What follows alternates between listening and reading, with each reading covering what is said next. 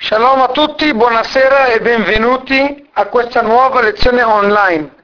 Questo Shabbat leggiamo due parashot, Netzavim e Vayelech, ed è l'ultimo Shabbat dell'anno prima di Rosh Hashanah, che Bezrat Hashem festeggeremo giovedì e venerdì prossimo. Questa sera siamo entrati nel ventiquattresimo giorno di Elul 5770 e ci troviamo il 2 settembre 2010. Il titolo di questa lezione Il giorno che Mosè è diventato geloso. Come dice il Midrash, piuttosto cento morti, ma non una traccia di gelosia. Così reagisce Moshe Rabbeinu, come vedremo tra poco, e parleremo proprio del significato della gelosia, la causa della gelosia, le conseguenze negative che portano alla gelosia, il bene che ci potrebbe essere nella gelosia. Infatti, Moshe Rabbeinu, alla fine della sua vita, gli ordina di passare il trono, il comando del popolo nelle mani del suo alunno prediletto Yehoshua Binun, l'uomo che non ha mai lasciato la tenda di Moshe Rabbeinu, l'uomo che non ha mai, non si è mai staccato dal suo maestro. Ebbene, il Midrash racconta che proprio in questi momenti finali, quando Moshe Rabbeinu trasmette la corona al suo alunno prediletto, Moshe viene e chiede ad Hashem una richiesta molto strana. Moshe Rabbeinu chiede di entrare in Israele non come un comandante, ma come un personaggio qualsiasi. Ovvero Moshe dice ho capito che è arrivato il momento di Yoshua di comandare, sono disposto a rinunciare al trono, ma di entrare in terra di Israele come una persona qualsiasi. A questo punto Hashem gli dice va bene, puoi entrare come una persona qualsiasi, però ricordati che adesso tu sei l'alunno e Yoshua lui sarà il comandante, lui sarà il capo. E quando Moshe si confronta con questa situazione, si esprime verbalmente dicendo preferisco cento volte morire, ma non un goccio di gelosia. E così Moshe Rabbeinu preferisce non entrare in terra di Israele. Hashem accetta questa richiesta, lamentela di Moshe Rabbeinu e lui viene a mancare fuori da Israele e non entrerà mai in terra santa. È molto strano pensare che Moshe era diventato geloso e questa sera approfondiremo questo midrash e riusciremo a trarre grandi insegnamenti di vita, di etica, del significato della gelosia e dei benefici e svantaggi che possono comportare la gelosia. Però alla fine della, della lezione arriveremo a toccare un concetto di mistica e di Chassidut molto profondo, che vi dico che per capirlo bisognerà sentire la lezione più di una volta, la parte finale almeno. Ebbene cari amici, iniziamo con la lettura del testo di Vayelech della parasha di questo Shabbat.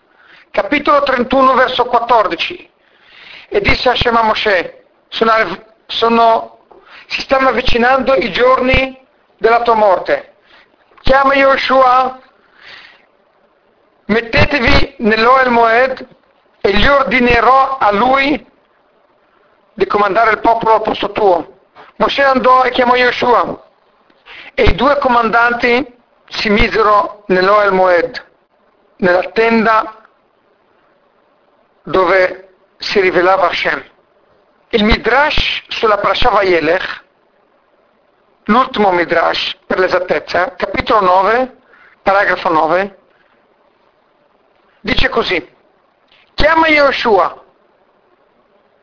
Commenta Midrash. il Padre Eterno dice a Moshe Rabbeinu,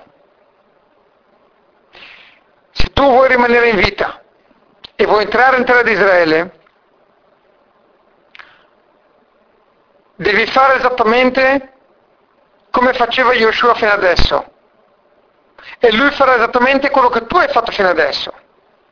Lui sarà il maestro, tu sarai l'alunno.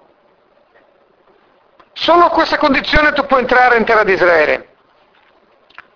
Il Midrash racconta che Moshe Rabbeinu si sveglia subito la mattina all'alba presto e si reca alla casa di Yoshua bin Nun, il suo alunno prediletto, il suo alunno fedelissimo.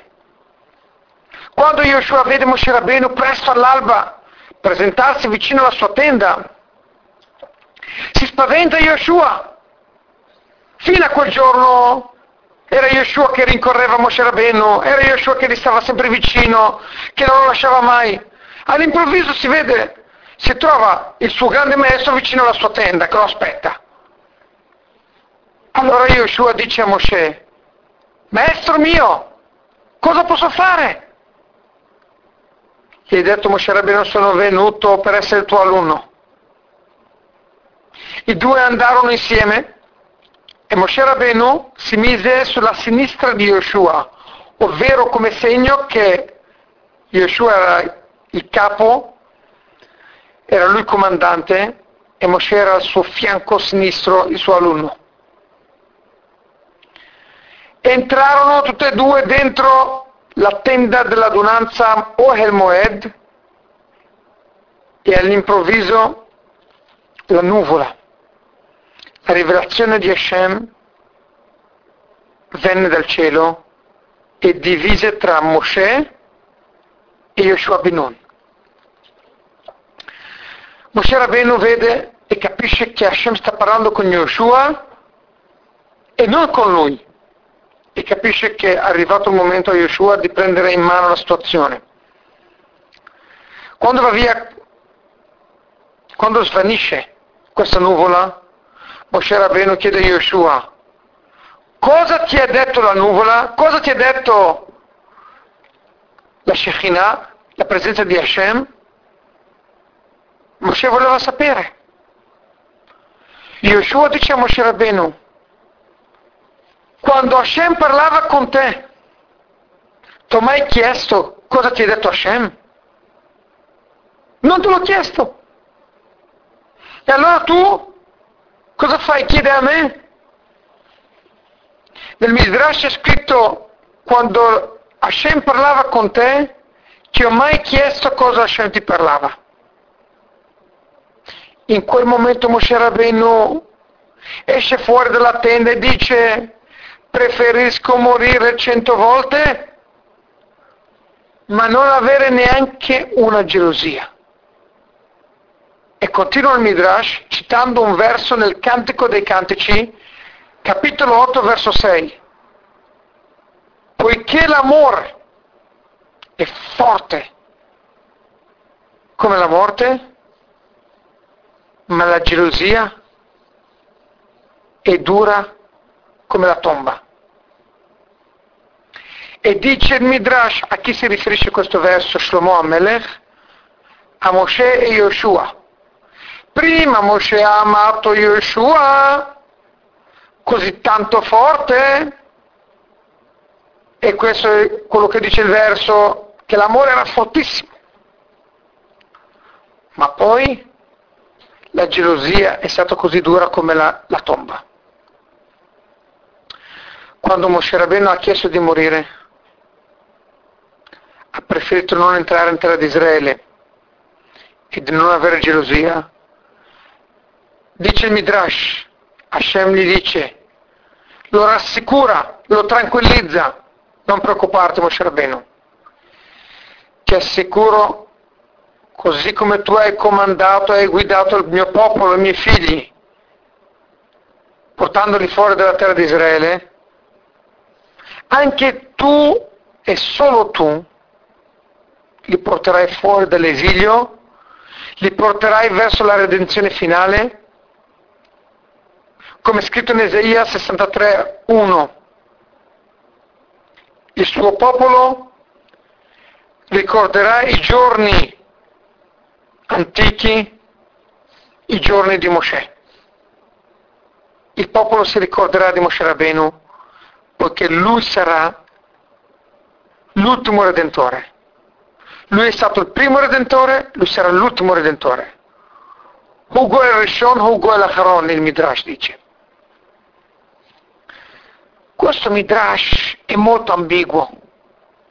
Moshe Rabbeinu si ingelosisce e allora preferisce di morire e non entra in terra di Israele proprio Moshe Rabbeinu che era disposto a qualsiasi cosa pur di entrare in terra di Israele. All'improvviso la gelosia lo blocca. Strano. Per di più, dopo che Moshe Rabbeinu, diciamo, come uno potrebbe capire il Midrash, si ingelosisce, fa i suoi capricci, possiamo dire, se, vogliamo così interpretarlo, Hashem cosa gli dice a Moshe? Non preoccuparti, sarai tu il futuro redentore. Mosè si lamenta e si fa prendere dalla gelosia, se questo è il significato semplice del Midrash. Hashem cosa gli risponde? Non preoccuparti, tu sarai il futuro redentore. C'è qualcosa di ben altro in questo Midrash, da capire, da approfondire, c'è qualcosa di molto profondo. E per rispondere a quest'ultima domanda dovremo toccare un concetto di mistica basato sull'insegnamento della Rizal Rabbi Yitzhak Luria, il grande kabbalista, il più grande kabbalista di tutti i tempi, dopo Rabbi Shimon Bar Yochai. Ma prima di arrivare a rispondere a questa domanda dobbiamo ben capire questo Midrash cosa vuole dirci. Noi sappiamo nel libro di Bemidbar, nella parasha di Barotcha per esattezza, è scritto Mosè è l'uomo più umile sulla faccia della terra. Vaish Mosè Anav Meod. L'uomo più umile che esiste in assoluto. Com'è possibile un uomo umile, non solo umile, ma l'uomo più umile, com'è possibile che lui non riesce più ad accettare il trono di Yoshua? Per uno come Moshe doveva essere una passeggiata di salute, una sciocchezza. In particolare, la Dmura Zaken dice cosa vuol dire che Moshe era molto umile?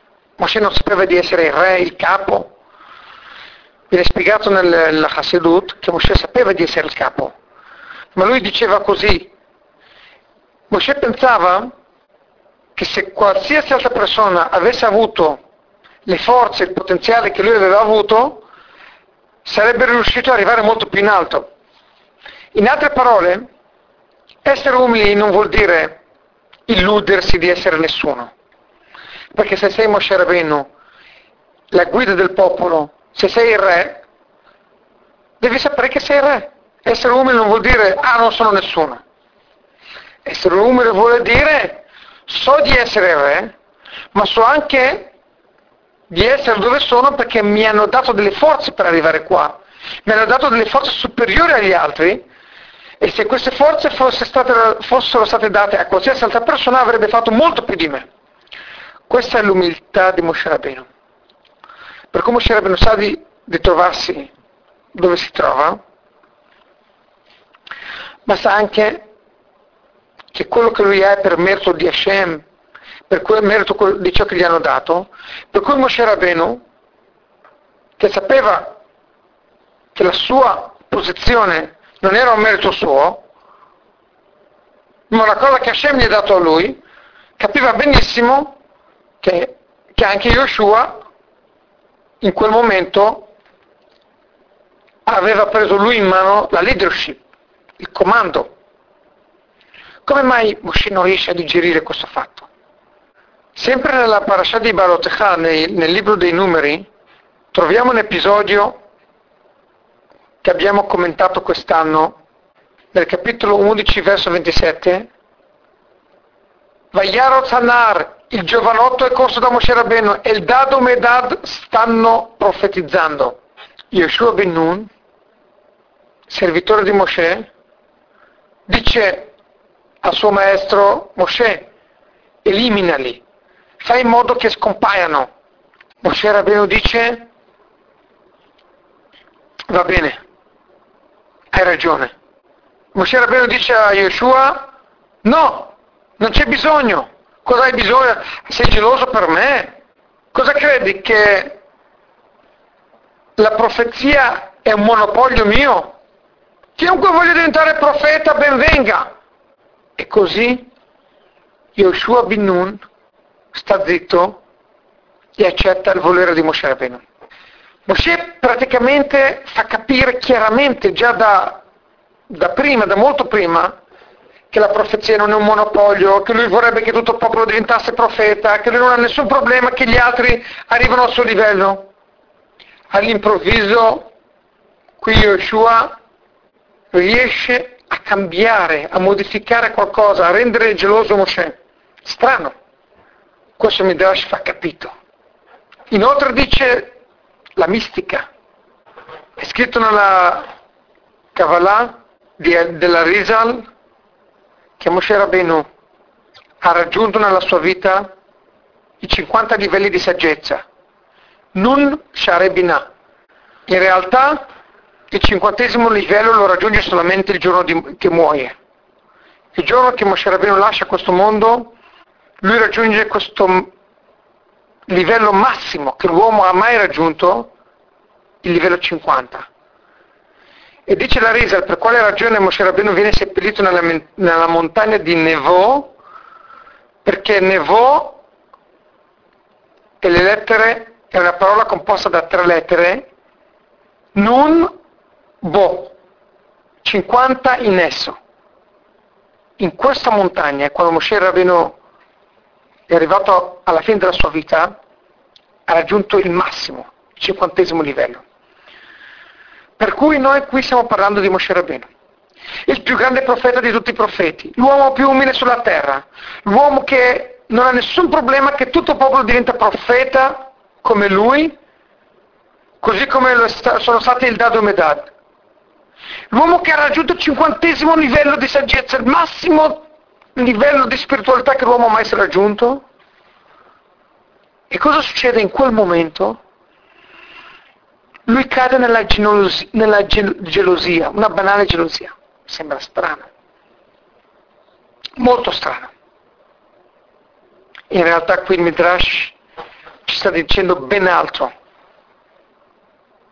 Per cui insieme dovremo approfondire il significato di questo Midrash. Uno potrebbe rispondere e dire, forse la gelosia di Moshe non era una vera gelosia, perché sono delle gelosie che sono solo delle forme di invidia, che sono negative. Invece ci sono delle gelosie che sono delle forme di ambizione, di essere migliori, di copiare, di andare avanti. Uno potrebbe dire, ma Moshe Rabbeinu è contento, non è una gelosia di invidia, si potrebbe dire. Però dal linguaggio del Midrash, meglio morire cento volte, è difficile pensare che qui Moshe Rabbeinu vuole dire sono contento, sono geloso perché, per, perché desidero migliorare e ambisco a un livello superiore. Questo tipo di espressione dimostra un atteggiamento di gelosia, di invidia, piuttosto che una gelosia di ambizione. Per capire questo approfondiremo insieme un passo talmudico nel trattato di Baba Batra 75a. Il Talmud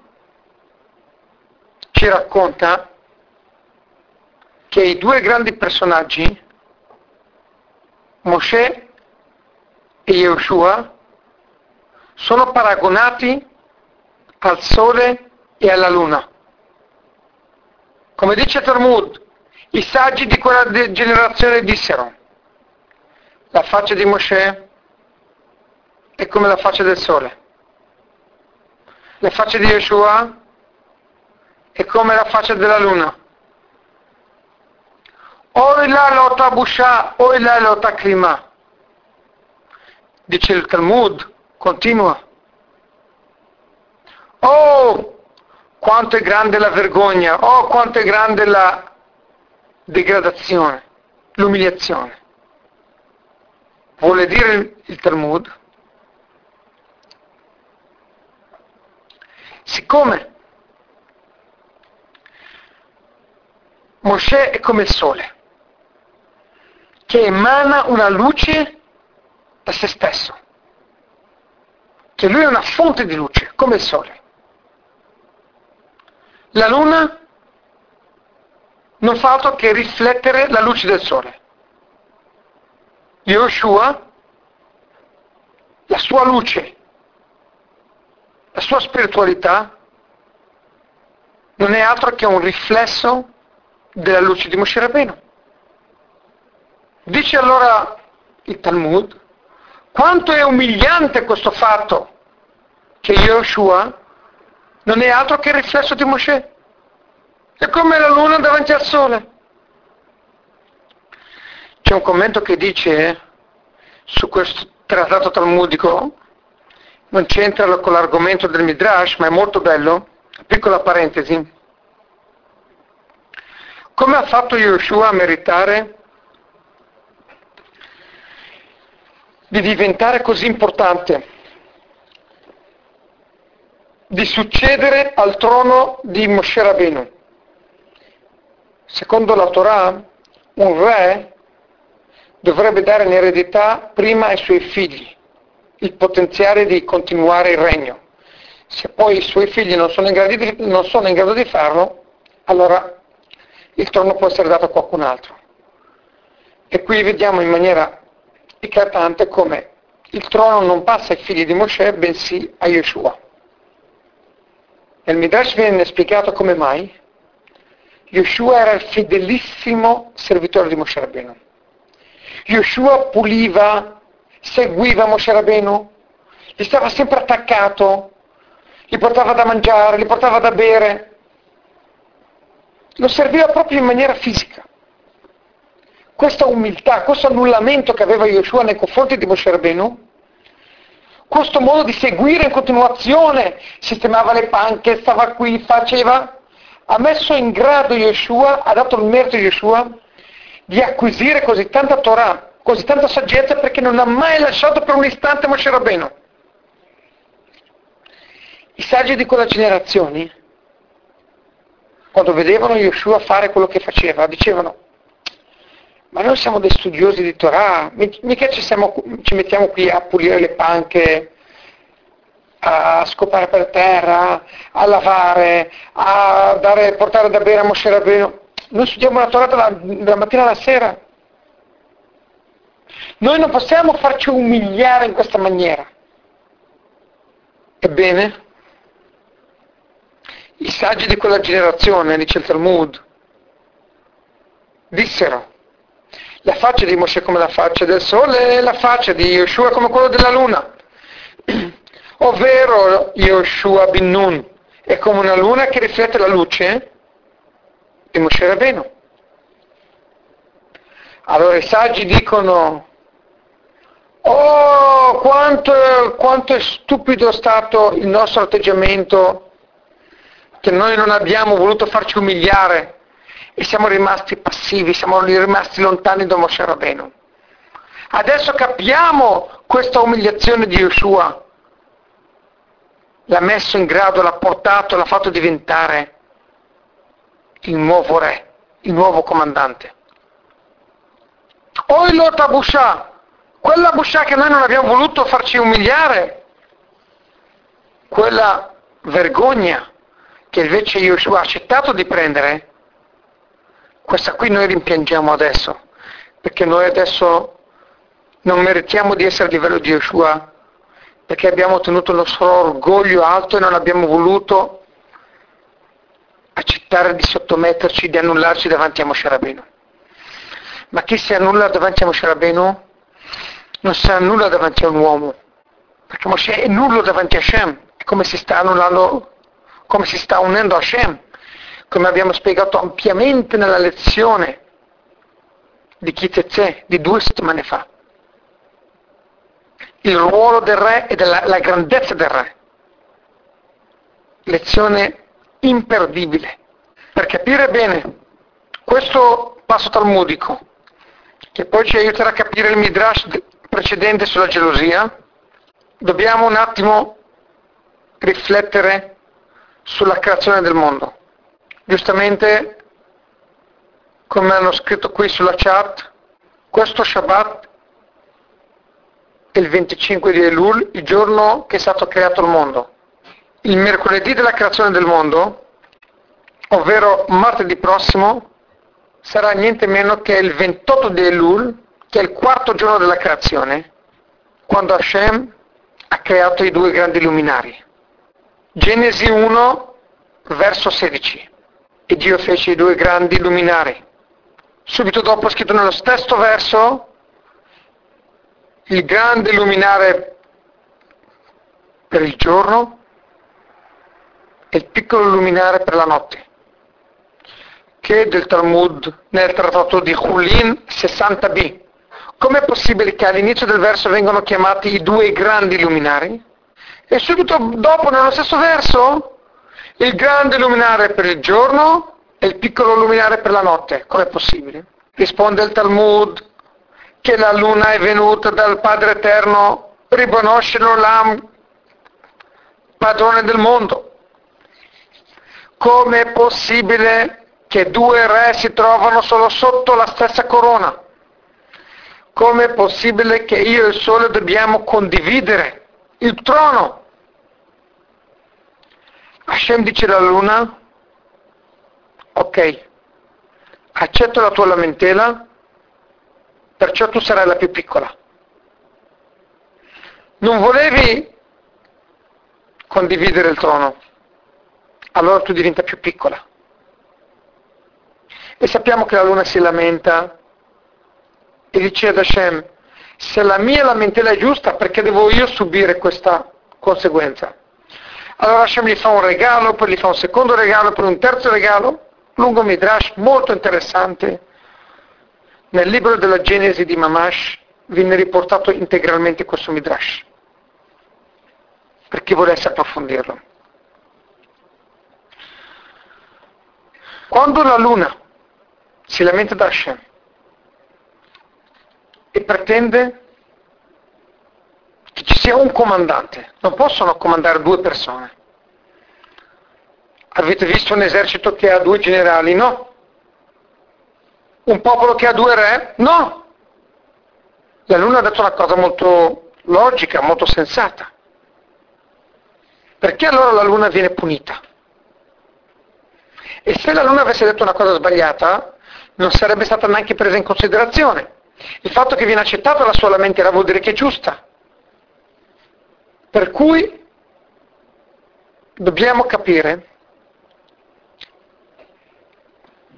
la logica, il pensiero, il modo di ragionare della Luna, che è diverso da quello del Sole, il perché di questa diversità, e poi potremo capire il modo diverso di pensare di Mosè da quello di Yeshua, e solo allora potremo provare di capire questo Midrash da tutta un'altra prospettiva. Quando la luna si lamenta, il Midrash ci dice che la luna era gelosa di condividere il suo dominio insieme al sole. Non gli andava bene. In altre parole, la storia della Luna è il primo caso di gelosia, è il primo caso di invidia. Perché il Sole deve condividere con me il dominio, il trono di illuminare questo mondo. E quello che dice la luna potrebbe essere la storia di ognuno di noi. Ogni persona che è gelosa del suo prossimo non è altro che una forma di invidia, come quello che ha fatto la luna. Cosa è successo alla luna? La luna è diventata più piccola, ovvero chi invidia quello che ha il suo prossimo non fa altro che perdere quello che lui ha. Quando la luna invidia il sole, alla fine la luna diventa più piccola e ci rimette lei.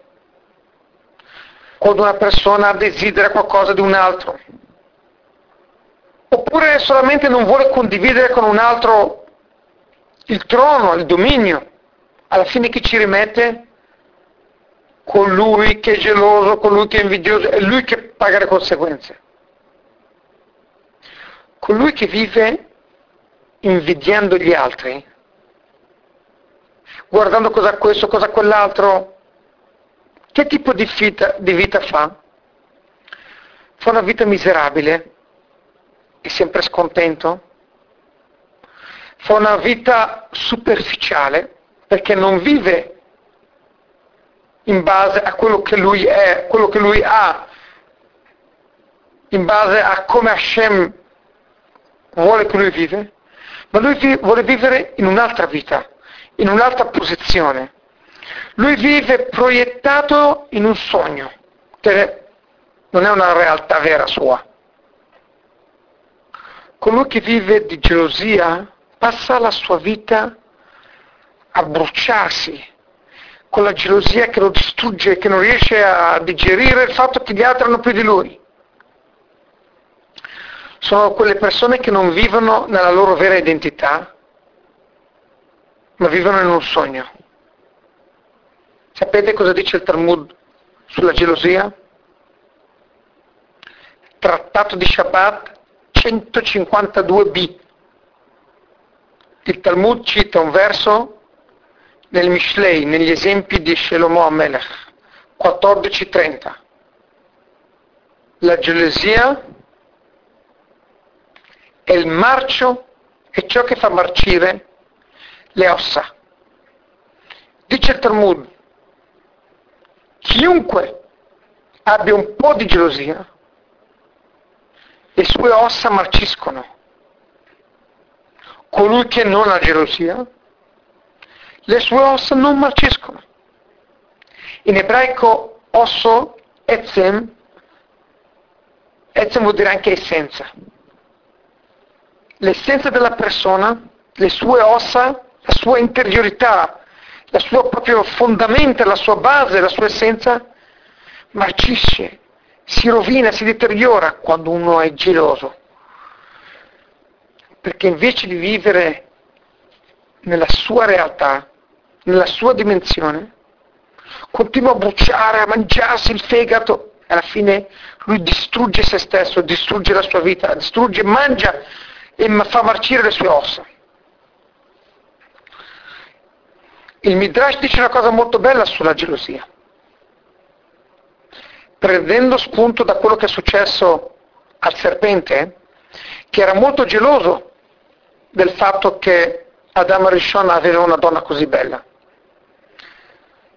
Il Midrash dice che Havà era talmente bella che non c'è mai stata una donna così bella. Poi Talmud chiede, dice com'è possibile, ehm, noi sappiamo che nel Talmud c'erano quattro donne che erano molto belle, Sarah, Abigail, il Talmud cita quattro donne. Cosa vuol dire che Havà nessuna era bella come lei? C'è scritto che queste quattro donne erano così belle. Risponde il Talmud e dice sì, queste quattro donne erano molto più belle delle altre donne. Ma Havà era più bella di tutte in assoluto perché lei è stata creata da Hashem. Era una creatura perfetta. Stata creata direttamente. Il serpente era geloso. Adam aveva una donna così bella. Il serpente che era il re di tutti gli animali, che lui camminava con la colonna vertebrale era retto, non doveva strisciare, non doveva guardare in basso. Era un animale che camminava, parlava, parlava, ha parlato con la donna, era il più intelligente, il più accreditato, a livello fisico più bello. Solo un problema. Era geloso che Adam aveva una donna così bella. Cosa succede al serpente? Dal re di tutti gli animali diventa il peggiore degli animali, devi strisciare. Non parla più, non cammina più, non ha più la colonna vertebrale, non è più il re degli animali, ma è il peggiore degli animali.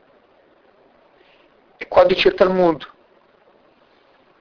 colui che è geloso di qualcosa che non è suo e che non gli spetta, alla fine non solo che lui non otterrà quella cosa che lui ha desiderato, che non è sua, ma anche quello che lui aveva prima lo perderà. Come il serpente. Era il re degli animali, il più rispettato, acclamato degli animali, diventa il peggiore degli animali. Quando uno vuole desiderare, vuole appropriarsi di qualcosa che non è suo, che non gli spetta, vuol dire che non si accontenta di quello che ha, lui va a distruggere qualsiasi cosa lui ha. Perché?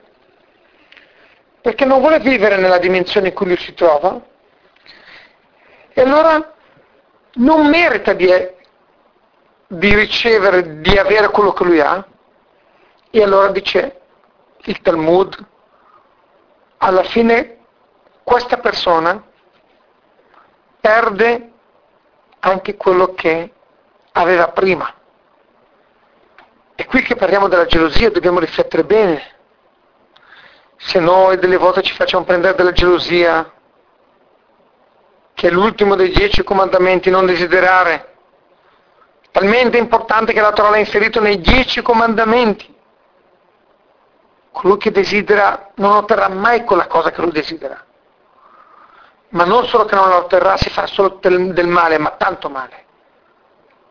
Quanto è pericolosa, quanto è dannosa. Quando la luna è stata invidiosa del sole, del dominio del sole, Hashem ha detto alla luna va bene, paghi tu le conseguenze.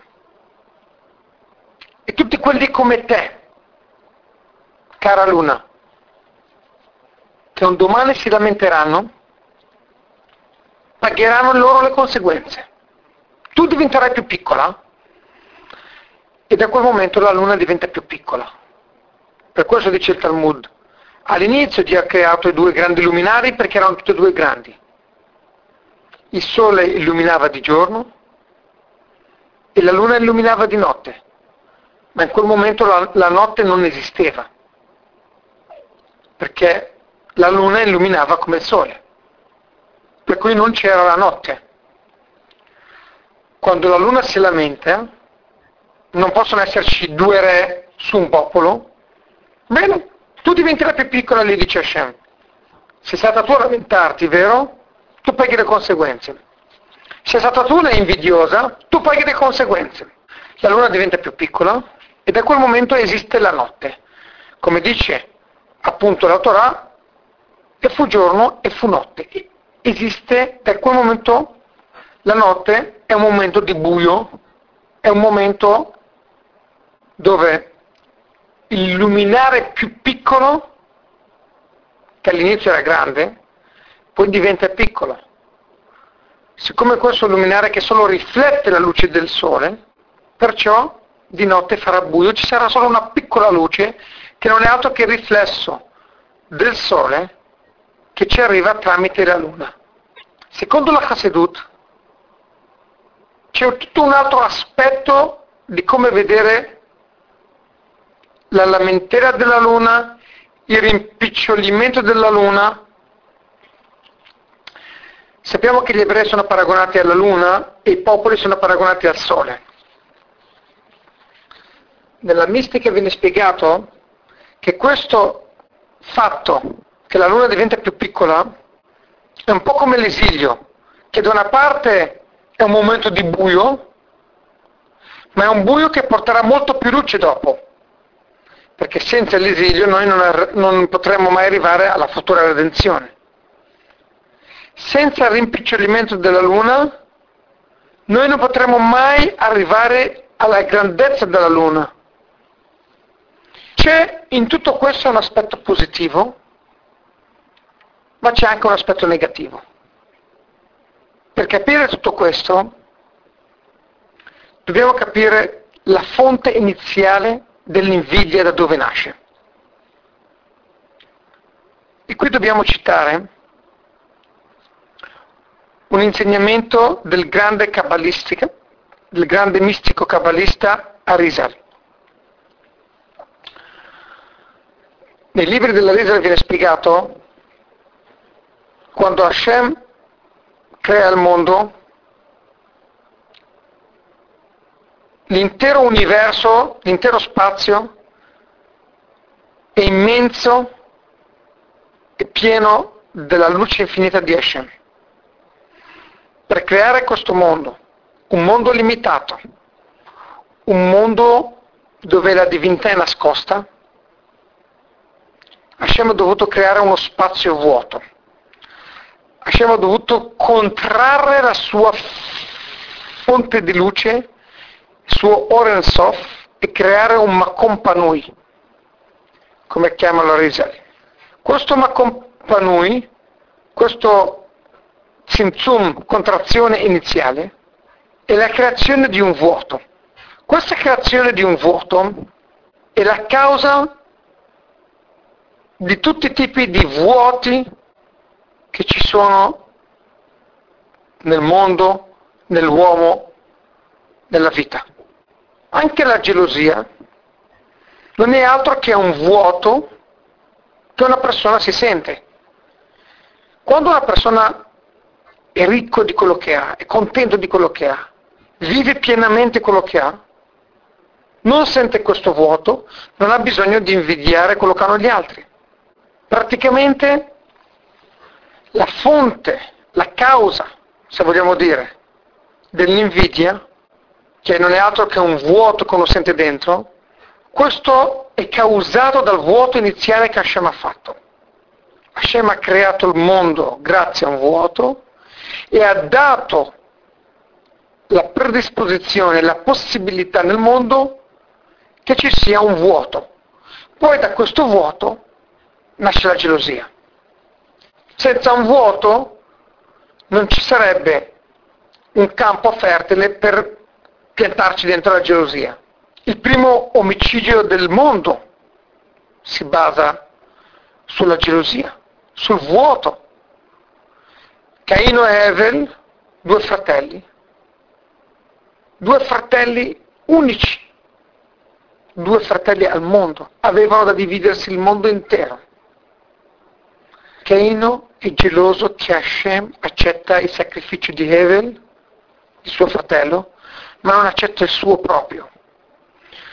Caino sente un vuoto, sente qualcosa che manca dentro, ma questo vuoto è stato causato dal suo comportamento sbagliato. Caino va e uccide Evel. La gelosia porta all'omicidio. Il primo omicidio in assoluto nasce dalla gelosia. Come dice il Talmud, nel trattato di Perché Avot, la gelosia porta l'uomo fuori dal mondo, l'onore e il piacere anche, ma la gelosia porta l'uomo fuori dal mondo, lo fa impazzire, lo fa uscire fuori da se stesso. Caino uccide Ever. Guardate quanto lontano può portare la gelosia, quanto male può portare al mondo. La parola sheker in ebraico è composta da tre lettere. Sheker vuol dire falso. Cosa vuol dire falso? Shin, kufresh. Tre parole sono, compongono la parola falso. Shin vuol dire l'iniziale di Sinà, odio. Kuf, l'iniziale di Kin'a, gelosia. Resh è l'iniziale della parola Redifa, l'irdof. Irdof vuol dire rincorrere. Cosa c'è in mezzo della falsità? Cos'è il fulcro della, della falsità? Il centro? La gelosia. La gelosia è proprio il cuore della falsità. Quando uno vive di gelosia è falso. È uno che non vuole vivere dove lui è, ma vuole vivere nella falsità, nell'illusione. Cosa porta la falsità? Cosa porta la gelosia, che è il centro della falsità, della parola shaker? Da una parte porta all'odio, inizia a odiare, dall'altra parte porta al redoff, rincorrere. Da una parte odi quelli che hanno più di te, odi quelli che hanno più di te, dall'altra parte vuoi rincorrere quello che ha quello, quello là. Questo è shaker, questo è falso. La china è qualcosa di molto negativo. Il vuoto è qualcosa di molto negativo. Ma non sempre. Infatti, se Hashem ha creato il mondo facendo un vuoto, creando questo vuoto, vuole dire che il vuoto non necessariamente è qualcosa di negativo, o solo negativo. Quando Hashem crea qualcosa non può essere negativo, perché Hashem crea solo del bene. Come dice il Talmud, dall'alto da Dio non può arrivare qualcosa sbagliata, qualcosa negativa. Infatti il vuoto ha due aspetti, uno positivo e uno negativo. Hashem ha creato il vuoto per il lato positivo che c'è in esso. Purtroppo però l'uomo, avendo il male dentro di sé, da quando ha mangiato dall'albero, il male è entrato dentro l'uomo, l'uomo rischia di prendere qualcosa che ci è stato dato, che è stato creato per un bene, per un fin bene positivo, ovvero prende questo vuoto che è stato creato per un fin buono, per un buon fine, e lo usa per fare del male. Infatti, il vuoto può anche avere un lato molto importante, molto positivo, che è quello di dare lo stimolo alla persona di cambiare, di migliorare, di salire sempre più in alto. Una persona non deve mai accontentarsi di dove si trova, deve sentire un vuoto. Questo vuoto lo, lo stimola a migliorare. Quando noi accendiamo i lumi di Hanukkah, il primo giorno ne accendiamo uno, il secondo giorno dobbiamo accenderne due. Se uno accende uno anche il secondo giorno, esce d'obbligo, ma non secondo tutte le opinioni. Il secondo giorno, se non sei andato avanti, rimane un vuoto. Il vuoto è uno stimolo per andare avanti. L'ambizione di crescere, di migliorare, specialmente nello spirito, non viene altro che da un sentimento di vuoto. Quando Hashem ha creato il mondo, ha creato uno spazio vuoto.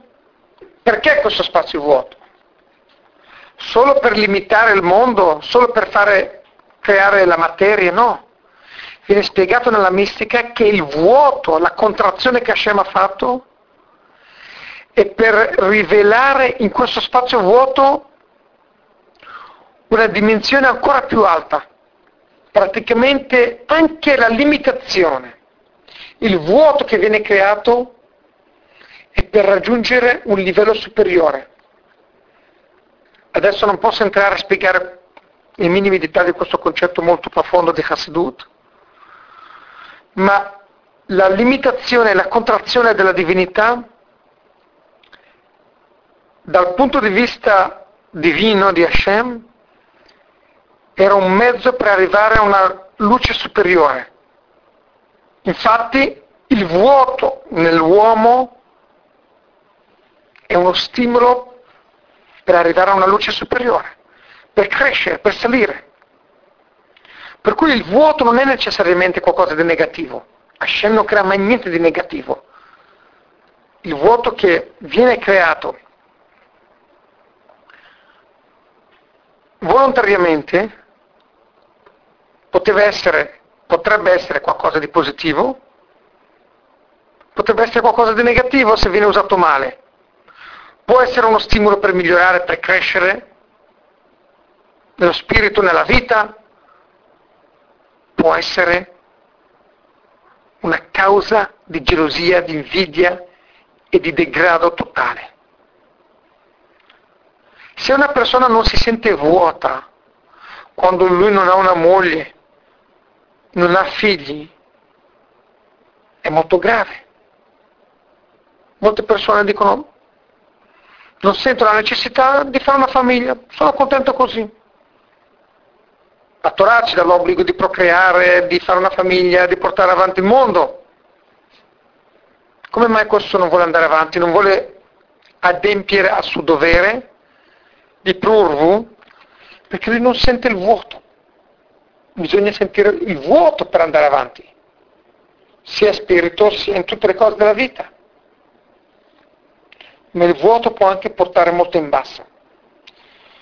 Può portarti in alto può portarti molto in basso.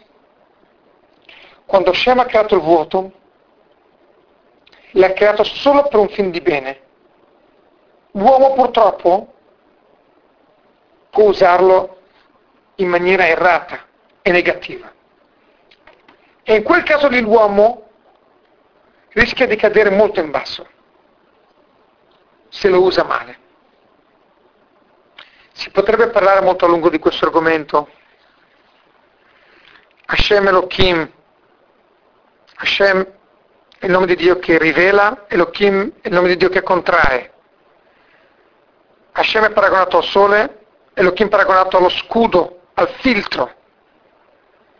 Dal nome di Hashem, dalla manifestazione del nome di Hashem Yud Kevavke del tetragramma, c'è la rivelazione infinita di Hashem.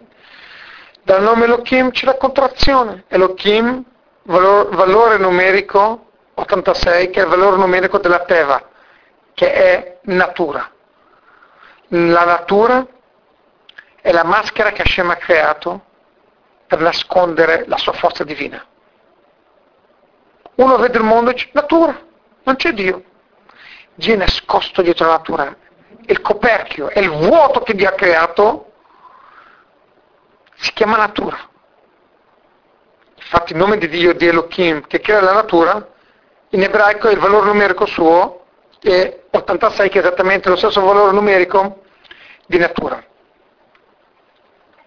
Ebbene, cari amici, qui stiamo per entrare nel concetto profondo molto bello che poi ci permetterà di capire il midrash precedente. Troviamo nei profeti Esaia 30-26, quando arriverà il Messia, la luce della luna sarà come la luce del sole, sarà ancora più forte della luce del sole. Non esisterà più la notte, non esisterà più il buio, non esisterà più il vuoto, non ci sarà più bisogno di vuoto Oggigiorno abbiamo il vuoto che può essere usato per il bene, può essere usato per il male. Ma la volontà di Hashem di creare il vuoto è per un fin di bene. E questa è stata anche la volontà della Luna. Il vuoto della Luna è per un fin di bene, per portare più luce dopo. Il vuoto che la persona si sente è per andare ancora più in alto, per avere ambizione a crescere. Am Israele, il popolo ebraico, viene paragonato alla luna, al concetto del vuoto per arrivare a una luce superiore di quella che c'era prima. Infatti, la missione di Israele nel mondo, portare una luce nel mondo superiore a quella che c'era prima. Aggiustare questo mondo, tikkun. Questo è il ruolo della luna. Per questo la, la luna si è lamentata per questo la luna è stata rimpicciolita, sapeva di essere rimpicciolita, la luna ha voluto creare un vuoto, il vuoto, ma un vuoto positivo che ti porta, che ti permette di portare una luce molto più alta. A questo punto possiamo capire il Midrash da tutta un'altra prospettiva. Quando Moshe Rabbeinu entra nella tenda dell'adunanza con Yoshua Binun, egli riceve la rivelazione dall'alto e Moshe Rabbeinu non sente questa rivelazione. Moshe Rabbeinu desidera, sente un vuoto, vuole capire, vuole sapere cosa è stato detto a Yeshua Binun. Ma come mai Moshe Rabbeinu cambia atteggiamento? Moshe Rabbeinu era il profeta che fino ad oggi abbiamo studiato, come abbiamo detto prima, lui voleva che tutti diventassero profeti, che tutto il popolo fosse santo. Come mai qui Moshe Rabbeinu vuole sapere, vuole entrare, sente un vuoto, sente la necessità di, di scoprire qualcosa che non è suo? Perché? In base al Talmud che abbiamo citato prima, Moshe è paragonato al sole, Yoshua alla luna. La faccia di Moshe è come il sole, come la faccia del sole, la faccia di Yoshua come la faccia della luna. Praticamente Moshe e Yoshua sono come il sole e la luna. Moshe rappresenta la dimensione che non c'è vuoto, non c'è spazio per vuoto. Yoshua rappresenta la dimensione di un vuoto per portare poi una luce superiore. Moshe Rabbeinu chiede ad Hashem, ti prego Hashem, fammi entrare in terra di Israele. Sono disposto a qualsiasi cosa, a, ri- a rinunciare alla mia posizione di re, ma voglio entrare in terra di Israele come un uomo qualsiasi. Hashem mi diceva bene, però quello che tu eri fino adesso lo diventerà il tuo alunno e quello che il tuo alunno era fino adesso diventerà il tuo ruolo, tu devi essere sottomesso a lui. Moshe Rabbeinu diceva bene, io non ho problemi, io non ho mai avuto problemi di questo genere, io sono Moshe Rabbeinu, io sono come la luce, io voglio che tutti diventano profeti, sono ben contento che Yoshua prenda il mio posto. Quando Moshe Rabbeinu ha detto, Umiten, quando mai che tutti possano diventare profeti sarebbe bello. Mosè non ha mai avuto problemi di questo genere, di vuoto, di invidia. Bene? Mosè Rabbeinu va da Yoshua. Yoshua si spaventa. Cosa sei venuto a fare? Sono tuo alunno oggi, d'ora in poi. Bene, andiamo al tabernacolo. Vanno nel Mishkan, arriva la Shekinah, parla solo con Yoshua e Mosè Rabbeinu sente un vuoto, vuole sapere. Mosè Rabbeinu si stupisce e dice, perché sento vuoto? Io che sono Mosè Rabbeinu che non ho mai avuto problemi di vuoto, come mai all'improvviso mi dà fastidio? Voglio sapere cosa è stato detto a lui.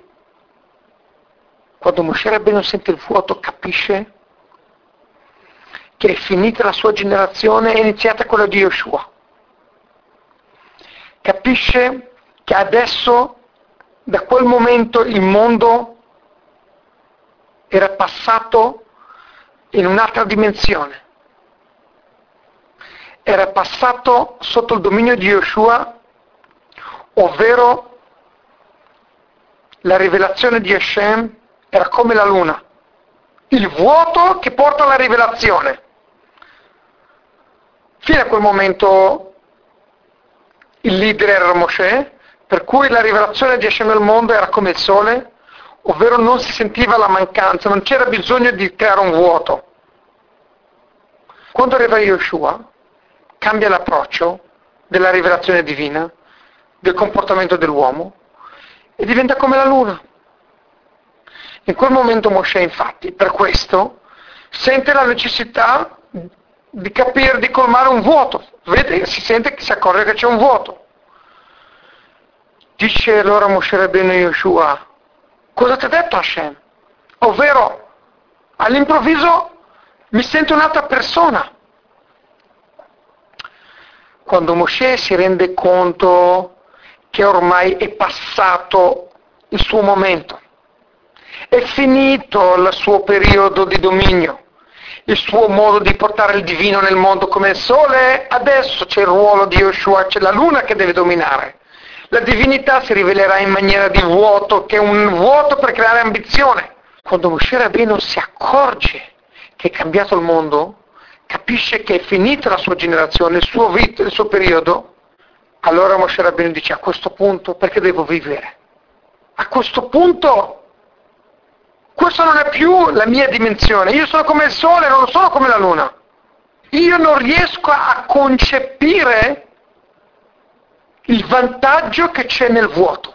Attenzione a quel che dice Moshe Rabbeinu.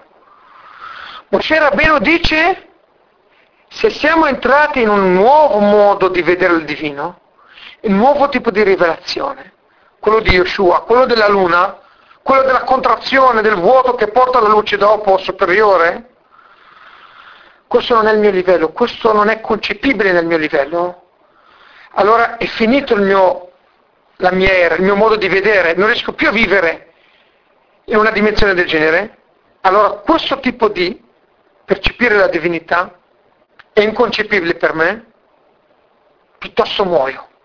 È finita mio, la mia era, dice Moshe Rabbeinu. Attenzione, perché dice morire cento volte? La morte non è altro che un passaggio, non è altro che un momento di rettificazione.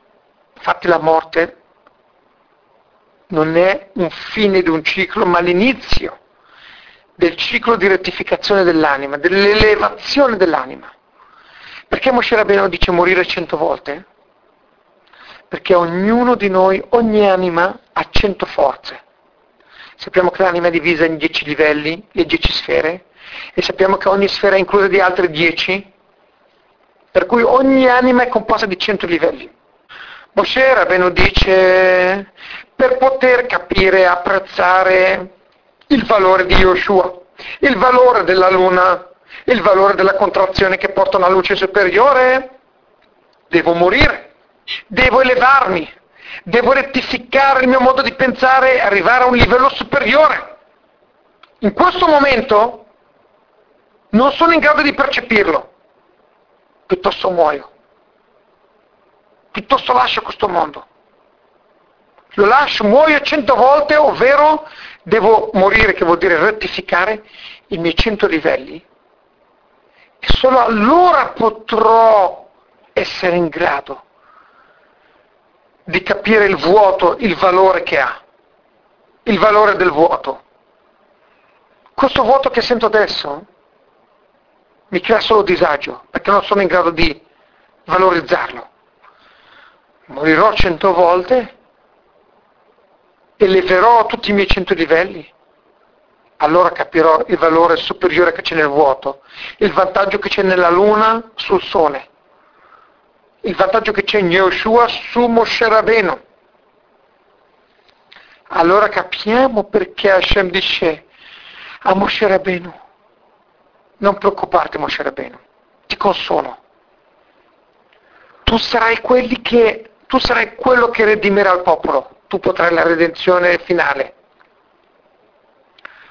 Abbiamo chiesto prima, cosa c'entra?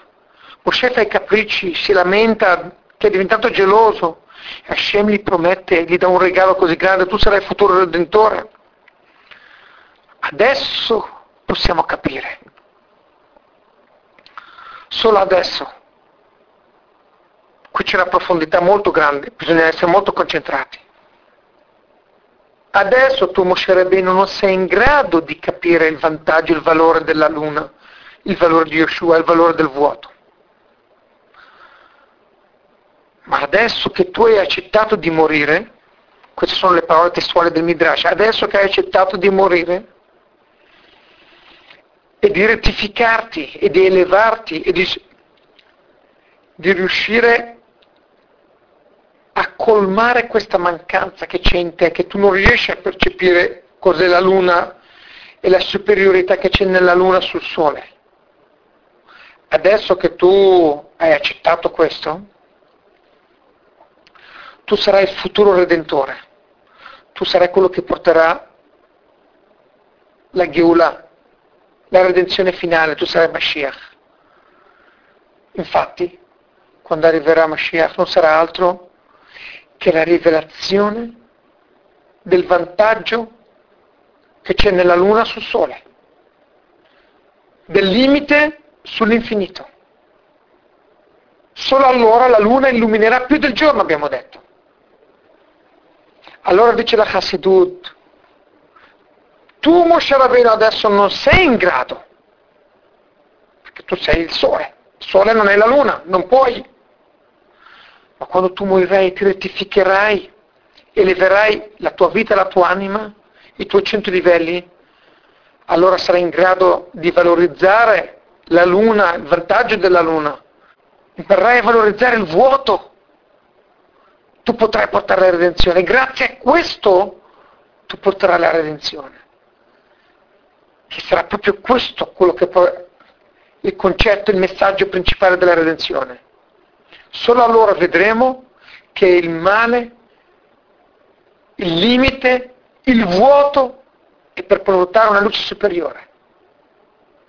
Allora, grazie a questo fatto che tu dici, non sono in grado di percepire il vantaggio della luna, piuttosto voglio morire e rettificare me stesso, allora ti do la, il regalo, ti do il merito di poter poi tu portare a termine questo valore della luna del vuoto. In altre parole, la luna ha accettato di essere rimpicciolita per portare una luce superiore dopo, perché il vuoto e anche è in realtà un canale per una luce superiore. E questo è quello che ci sta dicendo il Midrash, qualcosa di incredibile. Tu Mosè sei disposto a rinunciare? Capisci che non sei in grado di percepire questo vuoto, il valore del vuoto? Bene. Siccome tu adesso preferisci morire, e prepararti a poter percepire questo valore, allora tu sarai quello che rivelerai nel mondo il valore del vuoto, il valore della luna, che non è altro che il significato della redenzione finale. Il male non è altro che per portare una luce superiore il limite non è altro che per portare una luce superiore, il vuoto non è altro che per portare una luce superiore. Qui vorrei concludere con due insegnamenti etici che si possono imparare da questa lezione. Oltre tutto quello che abbiamo spiegato fino adesso, c'è un insegnamento molto bello che il Chedushé Harim, il primo Rebbe di Gur, dice. È scritto nel Talmud che una persona non è mai gelosa né di suo figlio né del suo alunno. Uno può essere geloso di qualcun altro, ma non del figlio dell'alunno. Come mai allora il Midrash dice che Mosè è geloso? Così come uno potrebbe capire in maniera superficiale il Midrash, non come l'abbiamo approfondito noi. Allora Sudisharim dice che è vero che un padre o un maestro non è mai geloso di suo figlio o del suo alunno, questo quando però l'alunno o il figlio non prendono il suo posto. Ma se l'alunno prende il posto del maestro e trasforma il posto del maestro, in questo caso il maestro ha gelosia dell'alunno. E questo è quello che è successo qui. È vero che Yeshua è l'alunno di Mosè, ma è anche vero che Yeshua ha sostituito Mosè, ha cambiato il ruolo di Mosè. Allora un, un maestro può aver gelosia del suo alunno quando l'alunno viene esattamente al suo posto e cambia il suo posto.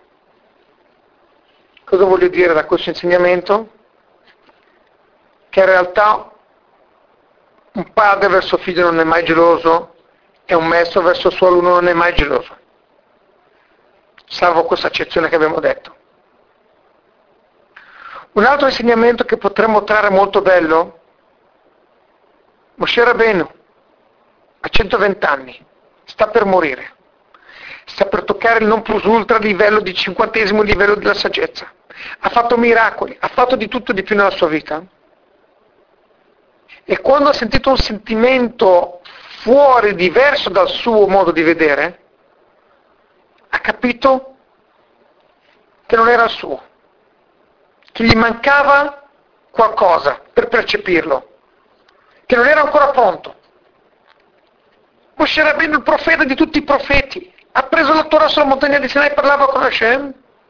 Lui non era impronto per livello della luna, per capire il valore della gelosia e del vuoto che abbiamo detto, ha detto piuttosto muoio.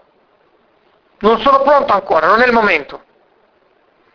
E qua c'è un grandissimo insegnamento di vita, che una persona non deve mai illudersi di essere onnipotente, di saper tutto, di raggiungere tutto. Perché se Moshe Rabbeinu, poco prima di morire all'età di 120 anni, dopo tutto quello che aveva fatto, e nessuno mai nella vita riuscirà mai a fare quello che ha fatto Moshe Rabbeinu. E se lui, Moshe, in quel momento ha ammesso di non essere a livello di conoscere la luna, il valore della luna, ammesso che gli mancava qualcosa che doveva ancora ratificare ognuno di noi ha il dovere di ammettere le sue debolezze, di capire cosa gli manca e cosa bisogna cambiare, cosa bisogna migliorare. Specialmente adesso che siamo nel mese dell'Ur, poco prima di Rosh Hashanah. Manca meno di una settimana. Ognuno ha il dovere di riflettere cosa mi manca nel mio carattere, nella mia vita, nel mio studio, nel mio rapporto con Hashem, cosa va eliminato, cosa va migliorato, cosa va trasformato. Se Moshe ha capito e ha trovato, sicuramente noi troveremo tante cose da pentirci, da cambiare, da migliorare. E qui concludiamo con un racconto breve. Il quarto rebbe di Lubavitch aveva due, diversi figli, tra i quali uno che si chiamava Zalmen Aharon, soprannominato Razò, e uno che era chiamato, sarà chiamato Rashab, Rabbi Shmuel, soprannominato Rashab. E Rashab era più giovane, ma alla fine lui prenderà in eredità la guida del movimento Chabad. Il fratello più grande, che si chiamava Razà, Razò, lui era più basso del Rashab, fisicamente e gli dava fastidio che lui, che era più grande, era più basso del fratello più, più piccolo. Un giorno il Razò, il fratello più grande, prende Rashad e lo pianta, lo mette dentro un buco, lo abbassa, come se per creare un equilibrio giusto. Dice, io sono più grande di te, sono più basso di te, non è giusto, adesso ti metto qua giù, adesso sono più alto di te, come, come dovrebbe essere. Sono più grande, devo essere più alto. Il Rebbe Maharash vede questo e chiama suo figlio grande, Rasò gli chiede e gli dice, perché hai fatto questo? Dice, perché ha un equilibrio giusto. Allora gli dice il padre, guarda, prossima volta che vuoi creare un equilibrio, un bilanciamento, non devi prendere tuo fratello e metterlo in basso devi prendere una sedia e salire in alto. Ci sono delle persone che per innalzarsi devono abbassare tutto il mondo e credono che siano un mezzo giusto per alzarsi, per andare in alto, abbassiamo tutti quanti. Questo non va bene, quello non va bene, quello non capisce niente, quello è un pazzo, sono tutti pazzi, tutti non capiscono niente. Nella vita se vogliamo andare in alto, dobbiamo salire sulla sedia. E allora saremo veramente degni di essere in alto. Non perché abbiamo abbassato tutti quanti. Speriamo che presto potremo vedere i giorni in cui Moshe Rabbeinu, il futuro Redentore, che lui sarà Mashiach Tzidkenu, potrà portare nel mondo e farci vedere il valore del vuoto, il valore di questo esilio, che è un abbassamento per salire ancora più in alto di prima, come uno che va una discesa molto bassa, ripida, per avere una salita molto molto in alto. Speriamo presto di vedere questa grande salita. Presto, nei nostri giorni, con l'arrivo di Mashiach Zidkenu. Amen.